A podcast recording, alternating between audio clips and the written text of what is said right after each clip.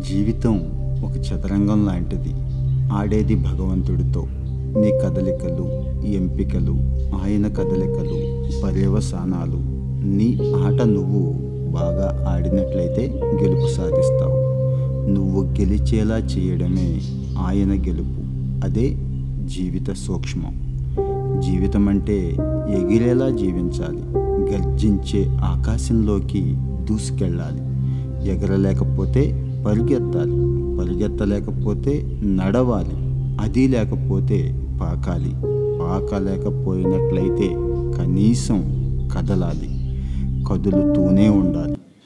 ఏదో ఒకటి జరుగుతూ ఉండాలి. రహదారి మీద ఎన్నో అవరోధాలని ఎదుర్కోవలసి రావచ్చు. ప్రయాణం మాత్రం ఆగిపోకూడదు. ప్రయాస పడకూడదు. అసలు భయపడిపోకూడదు. మనిషి ప్రభావం ఎప్పుడు పడకుండా ఉండటం వల్ల రాదు.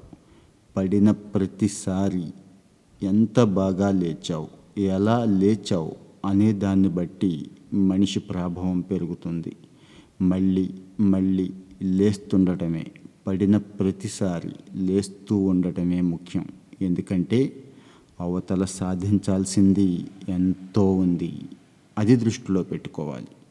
ప్రపంచంలో ఎవరైనా సరే తాత్కాలికంగా ఆపగలరు. శాశ్వతంగా ఆపడం అన్నది ఎవరికి వారి మీదే ఆధారపడి ఉంటుంది.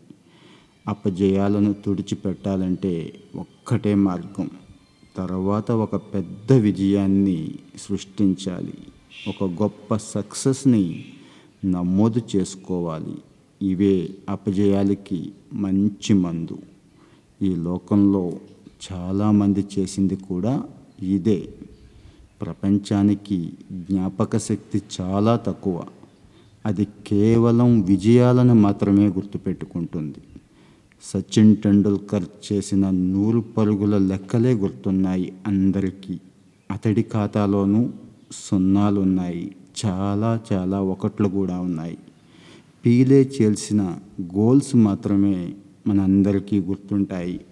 బల్బ్ కనిపెట్టిన సంచలనం గురించి అందరం చెప్పుకుంటాం. కానీ దాని వెనక థామస్ ఆల్వా ఎడిసన్ ఎన్నిసార్లు విఫలం అయ్యాడో ఎంత బాధ అనుభవించాడో ఎక్కువ మందికి గుర్తుండదు.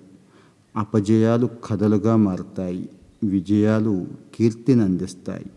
అపజయం మనిషికి గొప్ప పాఠాలు నేర్పుతుంది ఆ తర్వాత విజయాన్ని అందుకునేలా చేస్తుంది.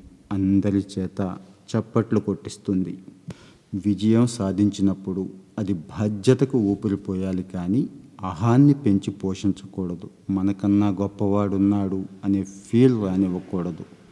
అహం అనేది ఒక్కసారి మనలోకి ప్రవేశిస్తే ఇక అన్నీ కోల్పోయినట్లే. నేల మీద కాళ్ళు ఆనినప్పుడు జీవితంలో ఎంతో ఎత్తుకు ఎదగటం సాధ్యమవుతుంది.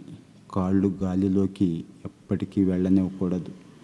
అపజయాలు హృదయానికి విజయాలు తలలోకి ప్రవేశించకుండా చూసుకోవాలి. అదే జీవితంలో ముఖ్యమైన మంత్రం అంటారు గొప్పవాళ్ళందరూ. జీవితం అనేది నానా రకాల సంఘటనల సమూహారం.